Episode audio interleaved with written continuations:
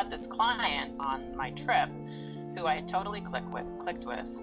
And it turned out that so I was also doing hiking trips, and one of the hiking trips I did was the Cinque Terre along the Italian Mediterranean. And it turned out that I had her for a Tuscany bike trip and then back-to-back Cinque Terre hiking trip. And at the end of the second trip, she said to me, if you ever want to come and work for me, just let me know. She said, I'd hire you in a second. And I said to her, well, what do you do? Because she was on the trip as a pastor's wife. And so she was like, here's my husband, the pastor, and I'm the pastor's wife. And so I really didn't know what she even did. And it turned out she was the COO of a $13 billion company. I've been strangely flooded with random images of Sicily as we come up on the 1-year anniversary of our trip there. I've been seeing vivid images of different vistas, ocean scenes, people, and I've actually been getting some of the taste showing up in my mouth. I've never had this happen to me before after we've been traveling. I'm not exactly sure why it's happening, but as I've been thinking about the trip, it has left me with a huge desire to travel again. We do have some upcoming trips back to Costa Rica in December, and then we will be leading 2 yoga retreats in Lucca, Italy next year. But planning a trip to a completely new place is exhilarating.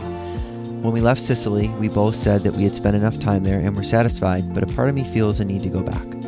Anyway, I say all this because the episode today features Madeline Jawhar. She started a company called Italy Beyond the Obvious and helps people plan their trips. I'm not 100% sure of the exact events as to how we found her, but she was a huge help in our travel plans. She will help plan your whole trip from start to finish, or she'll help you plan bit by bit, depending on what you need, with really great guidance. I think at some point we'll do an episode about our trip to Sicily because it was a pretty epic adventure for both of us. But for now, we can learn about Madeline and her company and her ties to Italy. I recorded this episode a while ago and I'm finally getting it out to you. There were some sound issues as this was the first episode I've recorded over Skype, and as with anything we do, you learn something new every time. I did my best to boost the audio, but please bear with me. If you are thinking of a trip to Italy, make sure to contact Italy Beyond the Obvious. I promise you will be worth your time. The guides we were directed to and the suggestions of places to stay couldn't have been better.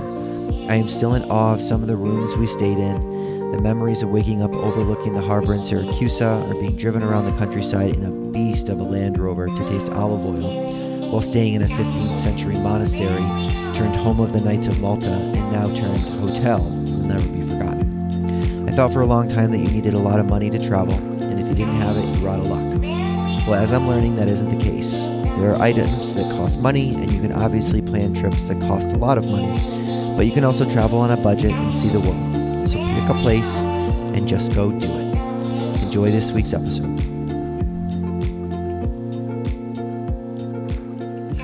Okay, so we're here today with Madeline Jawhar, and Madeline came into my and Tiffany's life through Tiffany's obsession with traveling and our upcoming trip back to Italy this October. And I'm not completely certain how Tiffany came across Madeline. We'll hopefully hear that story, but she's been a huge help and inspiration to Tiffany with our trip planning as we head to Sicily in October. So Madeline, thank you so much for making the time today to be on the podcast.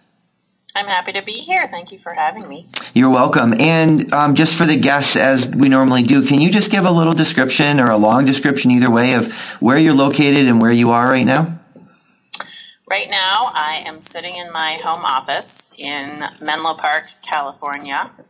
And my kids are at school and my husband is on the road. And so the office is quiet.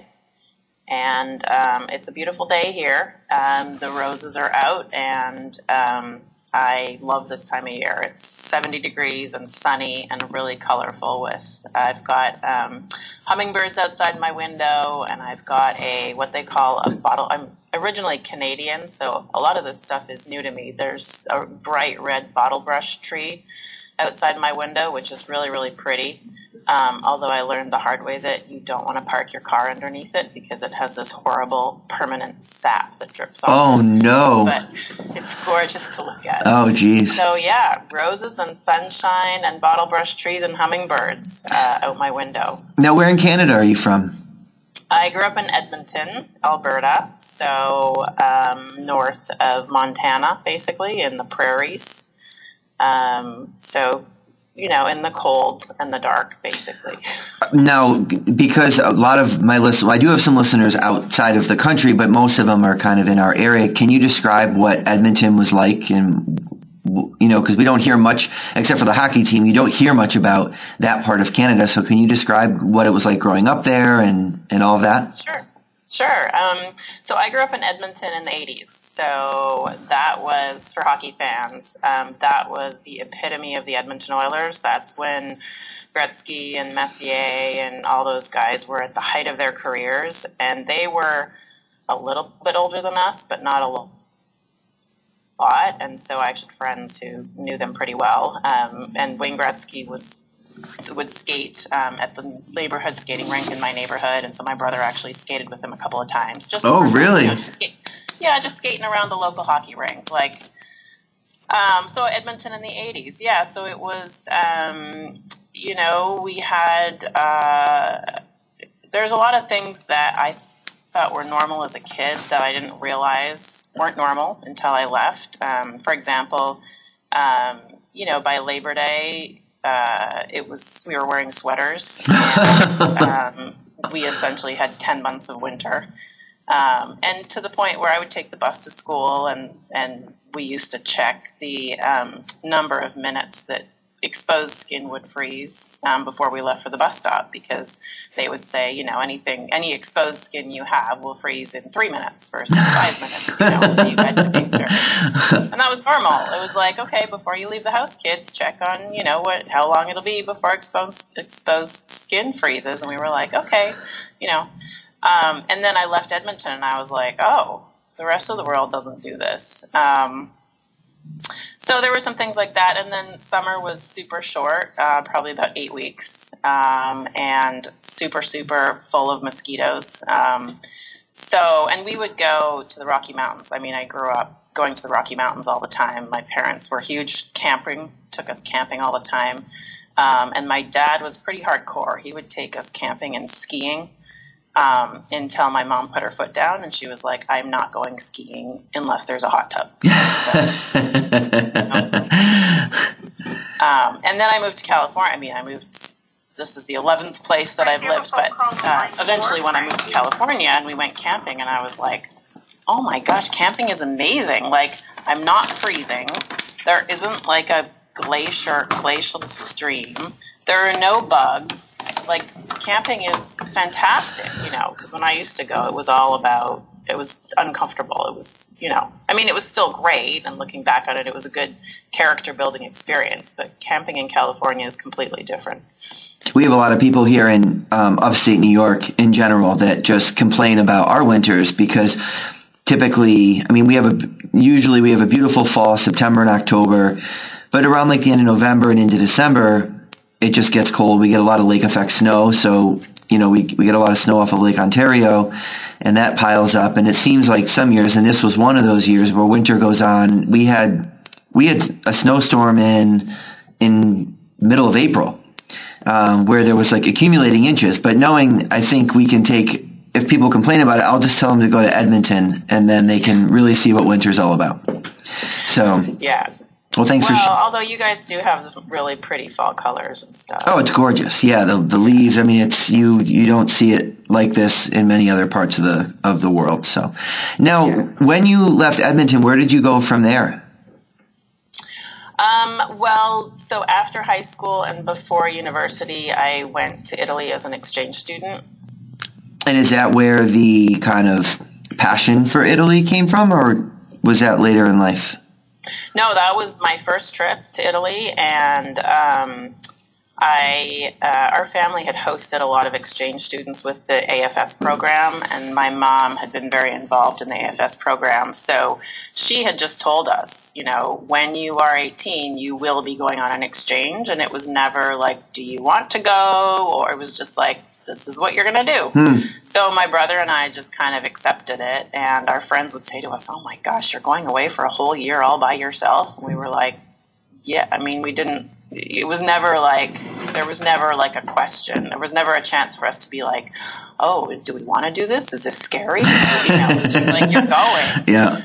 So, And I was lucky because, you know, everybody wanted to go to Italy. And because my mom was so involved in the organization, we hosted so many exchange students that they just said, you know, your children get their priority in terms of their pick for their countries. And I was like, I want to go somewhere nobody's gone before. And they had just opened up Russia as part of the exchange. And so wow. I said, I'll go to Russia. And my mom was like, and I was like, well, my second choice is Italy. And she's like, Italy, great, you know. Yeah. So I went to Italy for a year as an exchange student. And, yeah, that just totally – I mean, it was not an easy year. I should say that. It was not all sunshine and roses or all pizza and pasta and cappuccino. But, there was a girl who was on the podcast a few episodes ago that we met when we were on our yoga retreat in Costa Rica. And she was from Finland, and she did an exchange program and ended up out in it's bad of me to not remember, but I want to say maybe Nebraska or Idaho mm-hmm. with a family, with a Mexican family. And in talking to her, she said it was like such a hugely transformative experience for her. Did you find the same thing, like as you look back on it as an adult? Not only your time away, but was it also transformative having access to the kids that came to stay with you? Yeah, definitely. And I listened to that episode. I really liked that episode. Yeah, and I especially really like. I really enjoyed listening to her story. But in terms of a transformative, yeah, it's, you know, it's so important, so important to be exposed to other cultures, but beyond the trying the food and seeing the sights and getting the superficial, kind of checking the boxes. It's so important to say, like, oh, you guys do this differently, and why do you do this differently? And oh, and so it opens your mind to, like, there isn't just one way of doing things, and other people solve problems in different ways, and to just kind of stop and maybe just not assume that the way things are done is the right way. Or, you know, I think it takes a fundamental, it shifts your perspective in a fundamental way to be immersed. And I think hosting the exchange students is one type of immersion, because you're constantly, people are asking you why you do things in a certain way, and it might be things that you never thought about. So hosting an exchange student has so many benefits, but then going to another country is, you know, 100 times better, just because every single thing you're like, why do you eat this for breakfast? Why do you eat lunch? Why do you eat dinner 2 hours later than I do? Look how the buses work. Look how, I guess I also think of it a little bit as a parallel, as like, if anybody, when you have kids, you know, when we had kids, my husband was like, I want to take them to the zoo, and I want them to see the elephants and see the giraffes. And I remember the first time we took our daughter to the zoo, and we were all excited about showing her these animals. And she was like, look at that stroller, and look at that sign, and look at that fence. And we're like, but what about the animal? What about the elephant? And she was like, and look at this, you know, pavement, and look at this garbage can. And that was the same reaction that my kids had when we first took them to Europe. Like, we were like, look, there's the, I don't remember what we took them to, whatever it was. There's the gondola in Venice. And they were like, look at this bridge. Wow. Huh. This sign. So it's because everything is different, like and so it really is, and I could talk about that for hours, but I think that's the main takeaway is kind of open your mind, and it makes you see, like, all these things I've been doing this way because I've never known any other way can be done differently. Yeah. For good reasons. Well, I think it's nice to develop that skill to be able to politely question, like, what we accept as rule and law.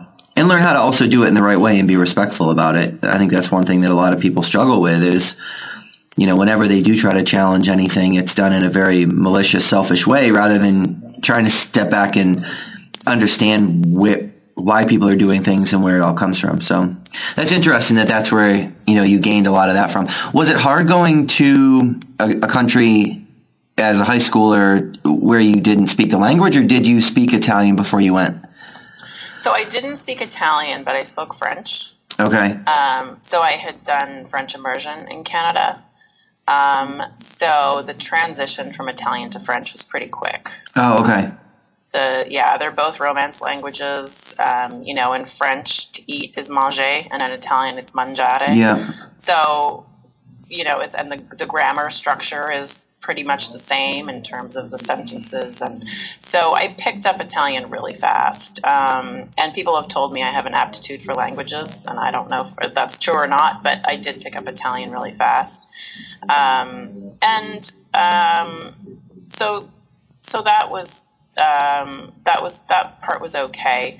The challenges for me, were more, to do with, I would probably say two things. Number one was independence, and number two was space or lack thereof. So in Canada, in the prairies, we had this giant house with 4 bedrooms and a basement and a giant yard, and, you know, there were fields. I mean, I was in the prairies, right? There were fields everywhere. Mm. The city was sprawling, and I moved to Monza, which is a suburb of Milan, or a small city outside of Milan, and I was living in apartments where every square foot was important, you know, like there was no wasted space.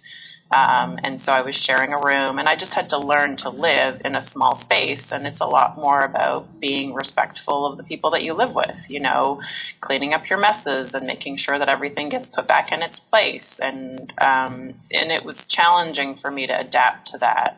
And I probably wasn't the easiest person to live with from their perspective, because I had never lived in such a small space. But then in addition, I was already 18, and so I had a certain level of independence at home. And then when I got to Italy, the family I was living with did not want to give me that level of independence, and they wanted me to stay home and study all the time. And I had actually graduated from high school, so I wanted to learn Italian, and I wanted to go to school to be social, and I wanted to learn, you know, we were studying, like, the Divina Commedia, Dante's famous Divina Commedia, so I wanted to learn, you know, cultural and history, but school was not I didn't need to graduate. It wasn't my main priority, and so I didn't really think it was fair that I had to stay inside and study for 6 hours a day. Oh, wow, yeah. So there was a little bit of conflict, and, you know, now years later, looking back at it, you know, they were responsible for me. Mm-hmm. So I have a different perspective now, looking back, to say, yeah, bring in this child, then you're responsible. You're not just going to say, go out and do whatever you want. Go, you know, go to downtown Milan by yourself. Right, right. So I understand more where the conflict came from, looking back at it. Now, where did you go to college? So I went to Queens University, just north of you. In Kingston? Yeah. Oh, sure. Yeah, we sail there a lot on the boat. It's a great city. Oh, yeah, I loved it. Beautiful. And then what did you study at Queens? Linguistics. Okay, and where did that lead you after college? So, I was looking into a master's degree in linguistics. So I loved, linguistics is like the structure of language. What I really loved, when I did my 4th year thesis in, was idiomatic expressions in different languages. So when you say someone is sharp as a knife, if you literally translate that into another language, does it make sense? Is it an idiomatic? Oh, wow. You know, if I say to you, so-and-so, isn't the sharpest knife in the drawer, or, you know what I mean in English, but what if I translate that into Polish, like word for word? And when you sit back and you think about how many idiomatic expressions we use in our language, it's a lot. Like, you don't even realize how many there are. And so I was just fascinated with how do these translate? Like, because partly was when I moved to Italy, when I was learning Italian, one of the expressions that I kept, that I translated literally, was "I can't wait for this to happen." Like somebody would say, "Oh, we're going to go to Bergamo this weekend," and I would say, "Oh, I can't wait," but I would translate it literally. And so in Italian, "I can't wait" is "non posso aspettare." Like literally, like if you said, "Wait for 5 minutes," you tell somebody, "Wait for me in front of the door for 5 minutes," and they're like, "No, I can't wait. Like I don't have enough time. I don't have the energy. I don't want to wait." And so that's what I was translating. And so I came off as this like impatient, child. Yeah. I can't wait. Like I'm, So once I realized that, I was like, that's an idiomatic expression that I'm translating literally that doesn't mean what I think it means. And so in Italian, actually, if anyone's listening to this who wants to learn Italian, the expression is non vedo l'ora, which is I can't see the hour, or I don't see the hour. And so literally to translate that, that's what you would say in Italian is I don't see the hour, I can't see the hour. So I got fascinated with this, and I was actually looking into doing a master's degree in something along these lines of in that, and then I got hired. I was working as a tour guide in a historic fort in Kingston, in Fort Henry. Oh yeah, yeah. So I was working there as a soldier's wife, and I was like dressed up as that. Yep. Oh man, that's so funny. Yeah, I would do the guided tours. And I did for 3 years before that. I worked as a guide at the art gallery, and I was guiding. I was leading like an hour and a half long tours to elementary school children, and they were art tours. They were hour and a half. Come and look at the art, and that was really more about asking kids questions. These were elementary school kids, but it was a tour guide. And so then I applied for this job at Fort Henry, and I did this for the summer, and I was guiding tours in English and French, and they didn't have Italian. So I translated the tour into Italian, and whenever any Italians would come, they would be like, "Madeline, come and take these people around in Italian." And so I was kind of the impromptu, ad hoc Italian guide, and so I did that.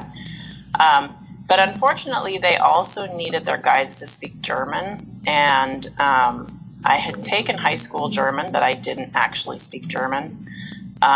And so I had I had done 3 years in high school, like 45 minutes twice a week type thing. So I really had, I was like, say, "Hello, my name is," basically, and I could talk about this dog named Lumpy, who was like the main character in all of our German textbooks, like this dog named Lumpy. So I could say a lot about Lumpy, but there was a test that I had to pass to get into this tour guiding job, and I had no problem with the French. But then I had to do the German test, and I basically just memorized the tour in German, and I had enough German that I could memorize it, but I could only recite the tour like a robot in German. Like I could just say it, without really knowing 100% what I was saying. And I was talking about, the history of the fort, and I was talking about cannons and soldiers, and it was like some pretty specialized terminology. And so I just memorized it and delivered it, and I got the job. But I started getting feedback from the German tourists, because they would, of course, ask questions. Yep. It's only so far you can go with that. Right. So they took me off the German tours, but that was in that summer job. I met people who were then talking about guiding in Europe, and so that's where that's where those opportunities kind of came in. I was like, "Oh, I could go do this in Europe." Wow. And so I applied to a couple companies to be like essentially like a bus tour guide, like those tour leaders, I think is the more correct term. And so you lead a group of 20 people or whatever on a bus tour in Europe, and I did a few interviews with different companies, and I ended up getting hired by Butterfield and Robinson. So they guide, they do hiking and biking tours in Europe. Wow. Yeah. So, and it was actually, ironically, because of my German, they were looking for a guide to go to Bavaria. And they said to me, and I had, they said to me, do you speak German? And I was like, well, I had this job at Fort Henry leading German tours, which was completely true. But I said, really, I speak Italian. I said, I'm fine. And they had lots of French guides. So they were looking for a German guide for this specific trip. And then they said, we want you to do this trip in Germany. And then we'll send you to Italy. And so they said, just do this German trip for us, and then you're an Italian guide. So I said, okay, great. Then things morphed organically, and I never, the master's degree in linguistics just never happened. Yeah. So have you been in the tourism industry really since the time at Fort Henry? No, so I was with Butterfield and Robinson for 15 trips. So I did 3 seasons with them. Okay. So the way the trips work is because they're hiking and biking, you do kind of September, October, and then in early November you take a break for the winter, and okay. Then you kind of come back at the end of April, and you do May, June, and then early July it gets too hot. So wow. The seasons are kind of 9 weeks, 10-ish weeks, depending. So you were in Germany at that point, or where in Europe were you primarily? So I did one trip in Germany, and actually it was in Bavaria, which was beautiful. But my high German that I had learned was absolutely useless in Bavaria. Oh. It was, because they speak a different language down there, basically. Okay.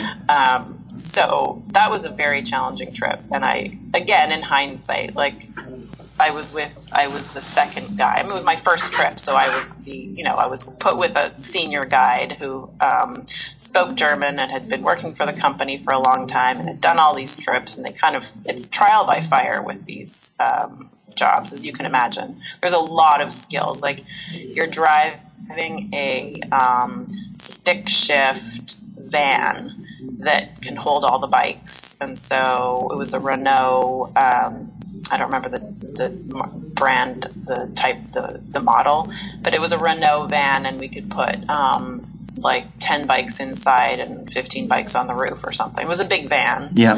And so you're driving this van. It's a stick shift van. You're responsible for 25 people. You're biking during the day. You're hosting them at dinners in the evening. You're dealing with the logistics of the luggage, and you're fixing bikes. Wow. These brakes are rubbing. So you had to learn a lot of stuff. Yeah. Steep learning curve. Were you much of a cyclist before you went and took this job? No. Jeez. And they were not looking for cyclists. Okay. So you had to be in decent shape, and you had to be able to ride a bike. But these are not, Butterfield and Robinson is, you have to enjoy cycling, and your butt is on the saddle for 6-ish hours a day. Okay. So you have to understand that. But there are different levels of trips. And it wasn't Tour de France. Not Tour de France, no. Got it. Okay. No. Okay. No, so you wake up. So basically you wake up as a guide. You would wake up and have breakfast with the travelers. And what they want to know, basically, they want to know one thing. They want to know where are the hills, right? That's all they want to know. That's it. And so that they can pace themselves. And so these days were you wake up, you do a little bit of cycling, maybe an hour, hour and a half. Then there's some kind of activity. So maybe it's a castle tour, maybe it's a city tour, maybe it's some kind of activity. Maybe it's a cheese demonstration or an olive oil demonstration or something like that. Or in Germany, it was a falconry thing. And so then you'd cycle a little bit more, and then you'd have lunch, and then your lunch would be kind of an hour and a half to 2 hours, and then you'd cycle a little bit more, and then you'd do some kind of afternoon activity. Maybe it's a wine tasting, maybe it's a shop along the way, and then you kind of get back to the hotel, get ready for dinner, and then there are these long dinners. And so that was kind of a typical day. So some days we would cycle, 25 miles. Some days it would be 40, but there was nothing, you didn't need to be like a hardcore cyclist. Huh, okay. I guess in my mind, I picture people like whizzing all around and needing to keep up with them. But I guess not really. So that seems like a really cool job. So then you got switched to Italy. Yeah, I did the one trip in Germany and then I went to Italy. Yeah. And all the rest of the trips I did were in Italy.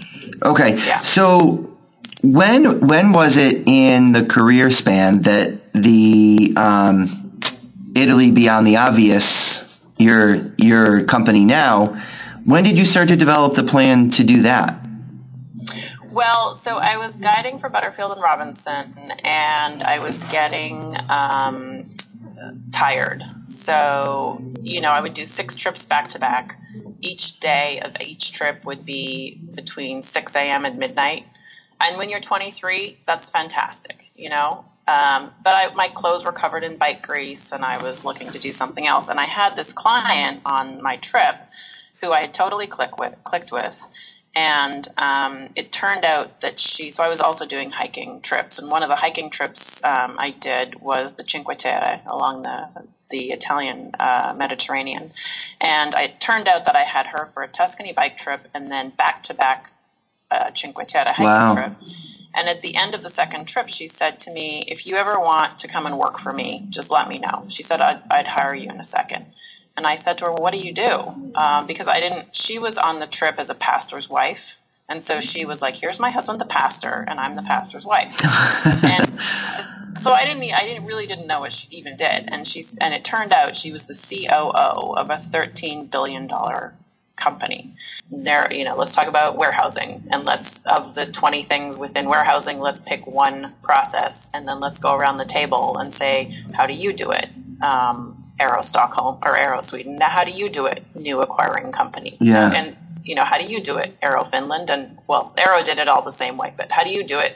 So these companies that are coming from the outside have different ways of doing things. And so it was really about listening and saying, why do you do it that way? Is that a good idea? Can we learn from you? Can you learn from us? And let's all figure out the best way to do it. And maybe we'll all change. Maybe just because you're being acquired and coming into this company doesn't mean that what we're doing is right. Yeah. And that was a huge that was a thing that I had learned years and years ago, and I kept having to go back to New York corporate and say, just because you're corporate doesn't mean you're right. And they didn't like that.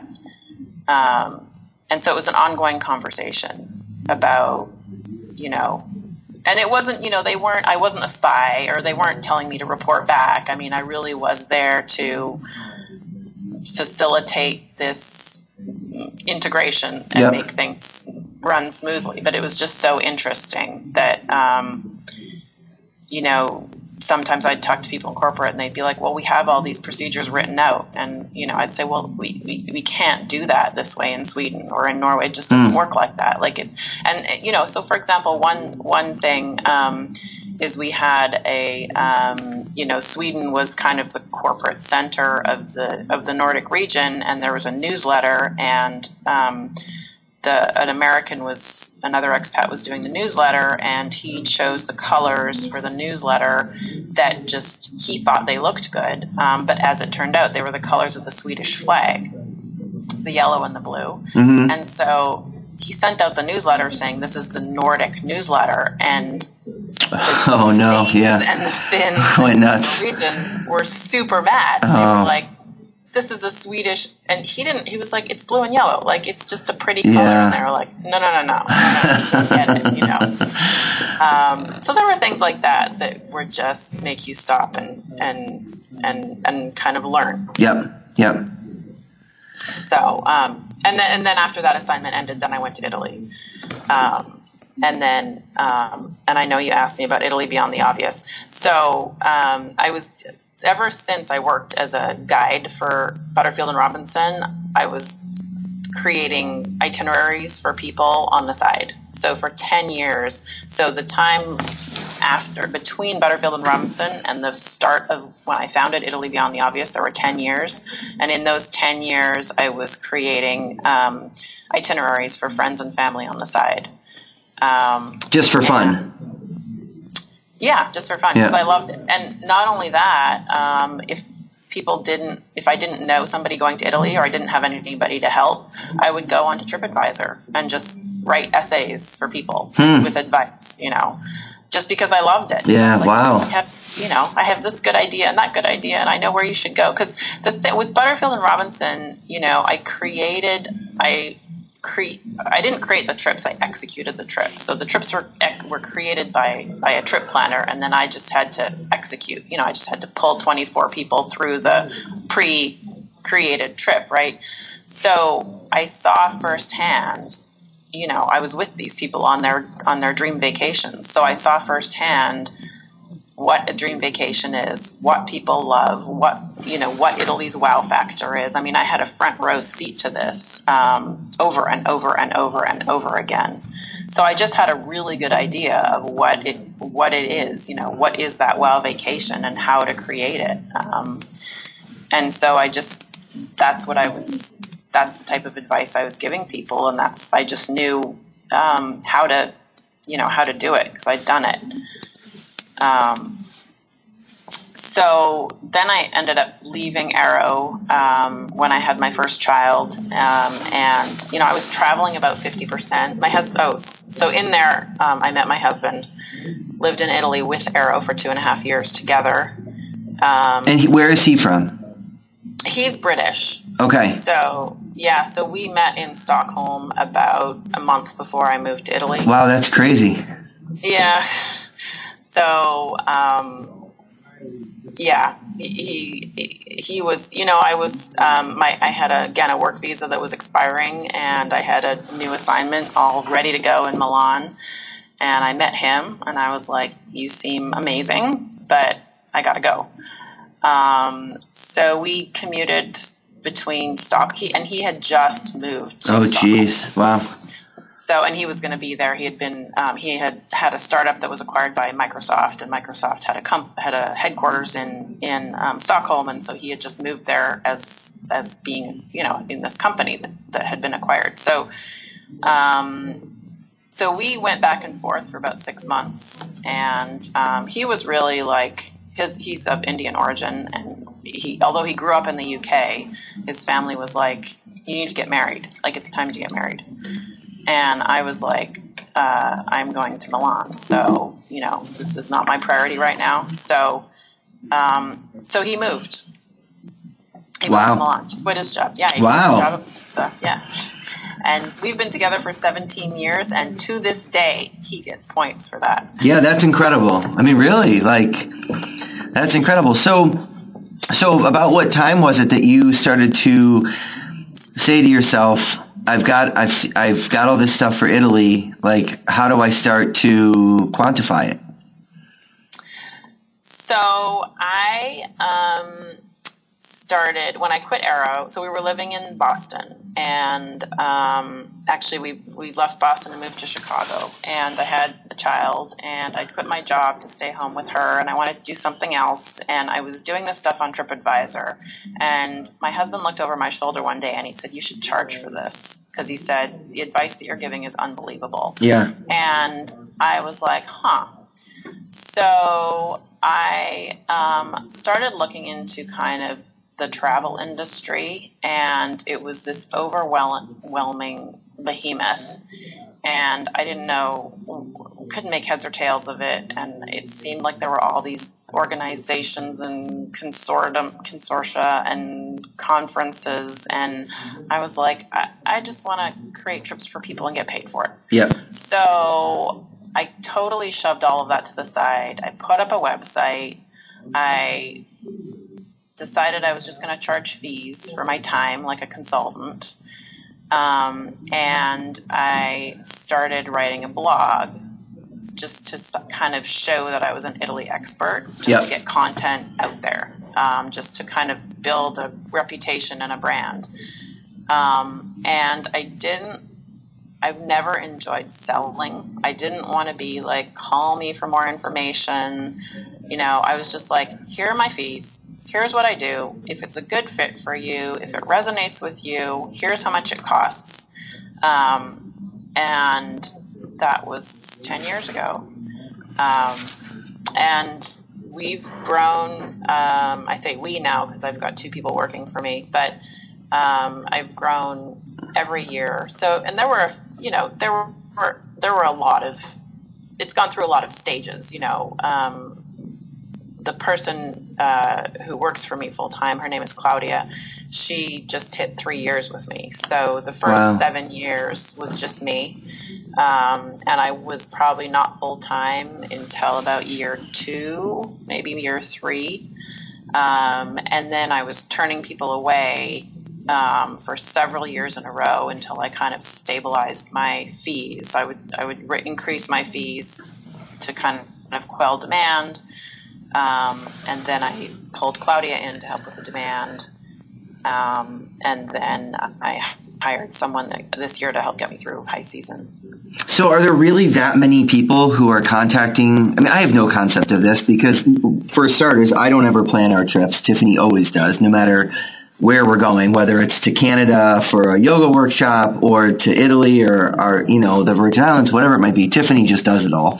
So I have really no concept of, like, I mean, I know there's a lot of travel companies out there that do, you know, like they'll book your flights and your hotel and all of that kind of stuff, I guess. But it seems like from Tiffany's experience with you is that you have a very personal connection with a lot of the people who you're referring her to, and a very personal connection with a lot of the things that you're suggesting that we do. Because we're going to Sicily, and I never really realized this, but from what it sounds like, Sicily's kind of its own country unto itself, and its own, you know, kind of slight take on the Italian language and all sorts of things.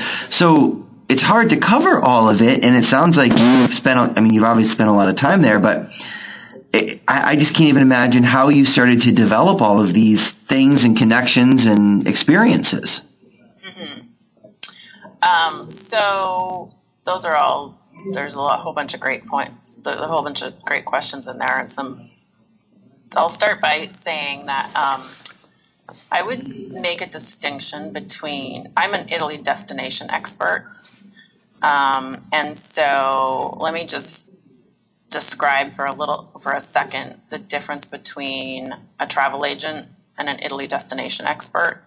And so a travel agent will talk to you and find out what you want to do, and then they talk and they can do the whole world, right? They can do any country. And they will use a tour operator in that country. So you say, I want to go to Thailand. They have a relationship with a tour operator in Thailand. You say, I want to go to Italy. They have a relationship with a tour operator in Italy. They'll contact that tour operator and they'll say, put together an itinerary for my client. The tour operator will then may contact a destination company who are destination experts. And that destination company will then source, you know, guides directly, drivers directly, activities directly. And so between the travel agent and the guides, there are usually a couple of layers. So the guide will mark up to the destination company. The destination company will provide their services and mark up to the tour operator. The tour operator will bundle everything together and mark up to the travel agent. Yeah. The travel agent will mark up. So there's a whole bunch of levels, and you know, this is the business, this is the travel agent business model. So, and it's not I have nothing against travel agents. Yeah, you know, I know many excellent travel agents. The plus is that they can do the whole world. You can have a relationship with your travel agent and you can call them year after year and they can send you different places year after year. And there are some places that a package trip is the right solution, like Africa, for example. You know, from what I've heard, I've never been to Africa, but from what I've heard, you want to go with a package trip. And, you know, I've been to India several times because of my husband's family, and I would not touch India with a 10-foot pole. If somebody said to me, could you do a trip for me in India? I'd be like, no, contact your travel agent because you need that package. But for Italy, the people that work with me, I'm the destination expert. And so I go directly to the guides. I book, I have relationships with the drivers.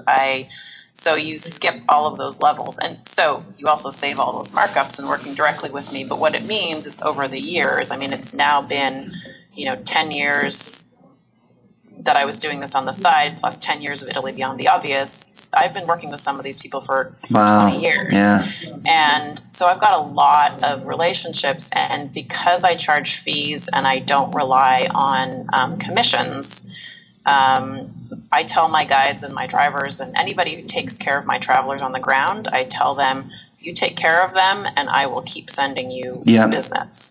And so there's no kickbacks. I don't get paid by any of the guides or drivers. I just say to them, you bend over backwards and you take great care of my travelers and I will keep sending you travelers. And they've seen that actually does happen over the years, right? And so I've got these extremely loyal people on the ground. And so what that means is that I'm able to say, to your point about being personalized, I'm able to say to people, do you want a five-star experience versus do you want to meet the locals? Do you want to drive your own rental car versus do you want a driver? And so just over the years, I can kind of take any level of, any type of activity, any type of level of VIP versus, DIY. And I can pull out my customized recommendations and I can put them all together into a completely personalized trip that is ideal for that traveler. Now, in your opinion, in all of your experiences and travels to Italy, what are some of your most favorite places to go or things to do? So it depends on what month. It depends who I'm traveling with. It depends on, those are the main things. Me personally, last year I went to Italy in high season, but I can basically never go in high season because that's when I'm the busiest and I have the most work. What would be the high season for Italy? June, July, basically June and July. And I also can't go in August. I just avoid August. I tell everybody to avoid and I avoid. Why is that? Italians go on vacation in August. Okay. So that means two things. It means that, they close whatever business they're working in. So a lot of shops and restaurants and things are just closed in August. And in particular, the week of August 15th. So August 15th is the major summer holiday. It's called Ferragosto. And businesses, small businesses, will just close over that week. So if Ferragosto falls on a Monday, then that whatever that week is that Ferragosto is in, places close. And Italians often take their summer vacations over that week, and then they add another week or two on either end. So number one, things are closed. Number two, because Italians are all on vacation, and because they all vacation in Italy, the beaches are packed. All the seaside resorts are packed. And then because of that, things are more expensive. Everybody raises their rates because it's high season. And in addition to that, the customer service is not as good. The vendors are tired, because high season in Italy really starts, kind of June 1st. Okay. So by the time you get to August 15th, they're tired. They're, they've been going full tilt for 10 weeks and you just don't get as good of service. And then the other thing is it's really hot. So for all of those reasons, I avoid August. But back to your question about where do I go? When I go on my trips, I try to do three things. I try to see friends, which is not my priority, but I mean, it is it's for a work trip. My priority isn't to see friends, but I try and do three things. I try to discover one new place where I've never been, and I try to go back to somewhere where I haven't been in a while just so that I can cycle through places places and, you know, and make sure I'm on top of things. And then yeah, see friends. So those are the three things I try to do. But one of my, yeah, I'm trying to think of, you know, I mean, I love, there's so many places I love in Italy. I love the Dolomites. Absolutely love the Dolomites. I love Sicily. I don't know. There's, you know, easily 10, that I'm happy to go into if you'd like. No, I mean, I just wanted to, I don't know. I mean, for somebody that's been there so much, I didn't know. I mean, I've only been there once. And from my experience was that we spent 3 days in Rome, which was cool to see. But then, like, as soon as we got out of the hustle and bustle of Rome and headed up northeast up into the hills, you just start to see all of these incredible, like, old cities built into the mountainside. And then we were up there and, you know, you're driving through the olive trees and you just driving on all the country roads. I mean, I found to me that the kind of the countryside, the slightly more undiscovered areas were so much more intriguing to Tiffany and myself. And we felt like so much more relaxed there versus our time spent in Rome. You know, but I think we're not super metropolitan people. Big cities aren't our thing to begin with. So, you know, I mean, and I think for us going back, when she had mentioned going back to Italy and I had mentioned Sicily, not realizing, you know, I had said, well, I'd like to go to Sicily for a couple of days. But then when she came across you, she was like, well, no, we should just spend the whole time there. Sicily really excites me because, I mean, we're going to be able to spend time in, like, cities, quote unquote, to a certain extent, but I feel like there's also, it's just, I like the old aspect of it. Mm-hmm. Oh, there's tons of history. Yeah. Well, in Sicily, you get the African influence, and so you'll see couscous on the menu. Yeah. You know, where that you don't see in the rest of Italy, and then you see, you know, to your point about the big cities versus countryside. I mean, you get Sicily, you get it all. Like, yeah. When I create itineraries, I always kind of look at the flow of the destinations in terms of a balance. So, like, big city, small city, countryside, seaside, mountains, and then put that into a mix that's, you know, so you're not going big city, big city, big city, you know, so you maybe do big city and then the mountains and then seaside, you know, and Sicily just has that all in one. Like you know, you'll see, I mean, you'll do, you know, you've got big, bustling, chaotic Palermo or Catania, and then you've got great smaller cities that you can explore like Cefalu, and then you've got, you know, tons of seaside. Obviously, it's an island, and then you've got a gorgeous countryside, lots of great exploration. And you have to be a little bit of a, like you guys are. I'm not worried about you, but you have to be a little bit go with the flow. You know, I had one of my guides in the Baroque South, which is the area where the towns of Modica and Ragusa are. And this was years ago, and I was asking her for advice on how to meet these travelers, and she said, tell the travelers that they should have a GPS, and they should have a paper map, and they should look at the road signs. And when they come to an intersection and they're not sure which way to turn, pick the best 2 out of 3. So said, you're never going to get 3 out of 3. Yeah. Like, you just have to look at the road sign, look at the map, and look at the GPS, and, you know. Yeah. You're never – and so she said – and I can't tell you how many times people have said, we got totally lost, we pulled over and asked somebody, and the Sicilian was like, oh, yeah, like, this is my reality. Just follow me. And they literally jump into their car. And my traveler was like, they just drove me to my destination. Yeah. I just followed them. Because the Sicilian, they're in the same boat. Like, it's not like you're doing something wrong. They're like, oh, no, this is our reality. Like, we know that you're lost, and we know that you can't, you know, we understand. Yeah. So, oh, that's really cool. Well, we're really excited. I mean, Tiff, like, every time she gets an email from you, she's just like, oh, my God, check this out. And she's just, like, freaking out. So we're super excited, and we'll definitely do a recap of our trip when we come back. But so as we kind of wrap up here, for people, obviously, if anybody's going to Italy, where they're going to contact you. We'll do whatever we can to make sure about that. But for people traveling to other countries and trying to kind of put their own itinerary together, are there like, you know, 3 or 4 tips that you could give to people to kind of get them on the right track with starting to, you know, maybe even figure out like what country it is they want to go and visit?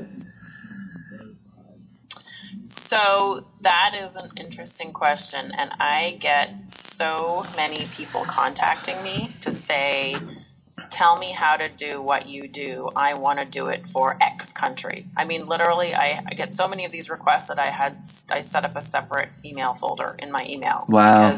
So I actually have coached people through how to set up what I do. Yes. Yeah. So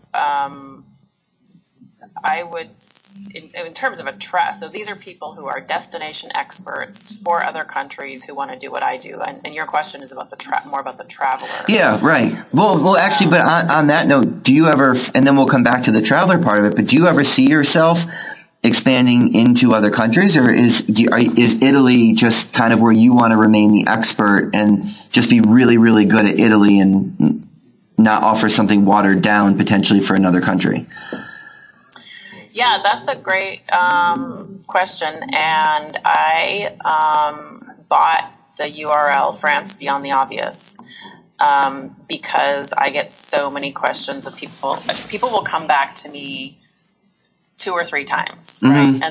And then the 3rd or 4th time they'll say, okay, we want to go somewhere else. Yeah, because when we create their trip, like with you guys, you came to me and you're like, maybe we want to go to Sicily, we want to go to these 5 other places, and then now we're doing Sicily, and so you guys have your B list too, and so people often come back and they're like, okay, here's the pull out the list of the places that we talked about last time where we didn't go, and so I'll often work with people 2 or 3 times, but then usually what happens is they're like, we want to go somewhere else. What else do you do? And so I thought, well, and the most common request I get is for France, and then after that is Spain, and then after that is probably the UK, although there's a big gap there.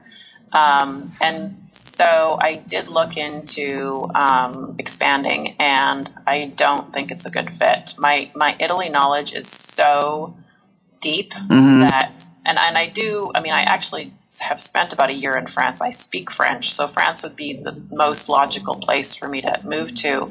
But when I did a couple of trips for people kind of as favors, and I realized that it's not – I told them I can do France the bleedingly obvious, you know. Yeah. Like if you want to go to Paris and Provence, no problem. I can do 4 days in Paris and a week in Provence, no problem. But I cannot offer the same depth of knowledge as I can for Italy, even though I've spent, you know, a year in France. Like, and so I think my approach is going to be to find people who have the depth of knowledge that I have about a different country and then teach them my processes. Because I can teach a lot. I can actually teach I tell people there's 2 things I can't teach you.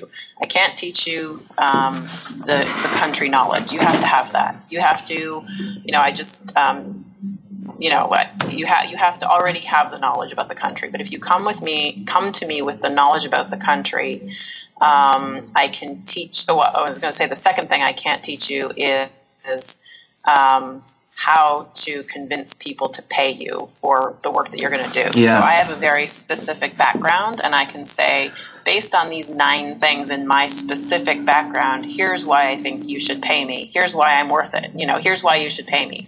And so I say to people, you have to have the background, or you have to have the story, or you have to know what you're going to tell people for why they should pay you. I can't do that for you. I don't know what your background is. I don't know, you know, I can tell you general reasons. You can say you're detail oriented and you work hard and you care and all of that, but that's all kind of anything something anyone could say.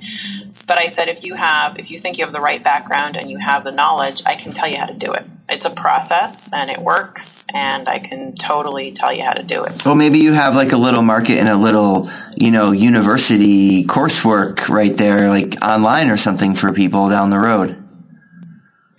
I'm getting so many requests that, to be honest, I'm starting to think about that. Like a little training series. Yeah, I don't know exactly what it might be, but I'm remote. I'm coaching a few people where I'm like, send me an email with your questions, and I'll get to them as I if I have 5 minutes here and there. And so there's a few people who I'm kind of holding their hand through, because it takes, you know, like I'll say to them, you need to think about what your product is, and then here are the questions you need to think about. And they'll go away and come back and be like, okay, I thought about my product and here's what it is. And I'm like, okay, now you need to think about your market, and you need to think about your pricing, and now you need to think about a website, you need to think about SEO, and you need to create content for your website. And now you need to, you know, and so I kind of walk them through just over email, yeah. You know. And so I've now got 3 of these that I'm doing kind of just because I think it's fun. And honestly, selfishly, it's good for me if there are destination experts out there that yeah. charge fees for service. Yeah, you know, sure. It's good to have this industry that's different from a typical travel agent. With all of and people say to me, I don't understand the travel industry, and I'm like, forget the travel industry. Don't worry about the certifications and the. It's totally different. Yeah, you want to be, you know. Well, I think it's been cool because you've been able, like in Tiffany emailed some old woman who does cooking classes, and she didn't hear back from her for a little while, and then so your reply to Tiffany was, we'll email her back and in the subject line say, this is my last attempt, and then like an hour later she got an email back, you know. So you have these relationships with these very specific people that you wouldn't get otherwise. So I think it's great that you're sticking with Italy, and you know, I think it's incredible what you've created. So give me the tips for people looking to kind of travel. Where do they begin to try to figure out like what country they want to go to, or try to be, you know, plan something like this? Oh my gosh. So what country is, I don't know what advice to give for that, because usually people have bucket lists, you know, of okay. countries. I don't know. I'm not sure how I would, and I haven't been to every country. You know, I haven't been south of Mexico, so I have not. You know, I haven't sure. been to South America, which is, you know, however many countries. So there's lots and lots of places that are on my list that I haven't been, and part of that is because having a British husband, being Canadian, having the Indian piece of the family. And with my Italy travel business, and then my husband's sister lives in Switzerland. We have kind of places that we cycle through. Yeah, and that's really awesome. I'm super jealous. They're all amazing places. It just means that we're always behind. Like we're always yeah. like, oh my gosh, we got to go to India. Oh my gosh, we haven't been to Switzerland in years. Oh my gosh, we got to go, you know, to Canada. So we actually don't. And I'm always going to Italy, and so we actually don't do. We don't hit new places very often. So in terms of the where to go in the world, I'm not the best person to ask that. But in terms of how to approach it, I would say it's about asking questions about what type of traveler are you, in terms of how go with the flow are you, and what would you like to have booked in advance, and then applying that to the specific country. So like in Italy, I know, you know, you have to have hotels booked in advance. Like you just cannot show up. Like I used to, I don't know if you did the backpacking thing ever in Europe, but you know, we used to take the train and show up and find a place to stay that night. And you cannot do that in Italy in that season.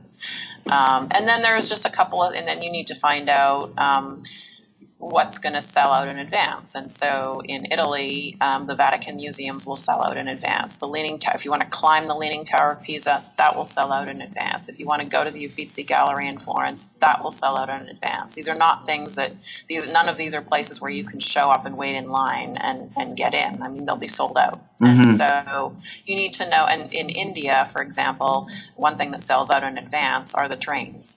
And so on our last trip to India, we tried to book a train, and it was just, I think it was 90 days in advance, or it was a long time wow. in advance, and the train was just sold out. So I think those are the things, is to, you know, understand what type of traveler you are, how chill are you, and how, you know, do you want to figure things out on the fly? And then what do you need to book in advance? And I think those are just the questions you need to ask, and it's going to be different for every country. You know, it's kind of like in the U.S. too. If you want to go to the Grand Canyon, you can't just show up in yeah. high season, and you know, there's just everything's booked. So it really is asking the right questions, and then understanding what type of trip you want. Yeah. And maybe a package trip where somebody else does everything and just puts it together, and you pay $3,000 and it's done. Maybe that's the right fit. you know, it is for some people. Well, thank you so much. I really appreciate you taking the time today, and we'll have to do a recap when we get back from Sicily.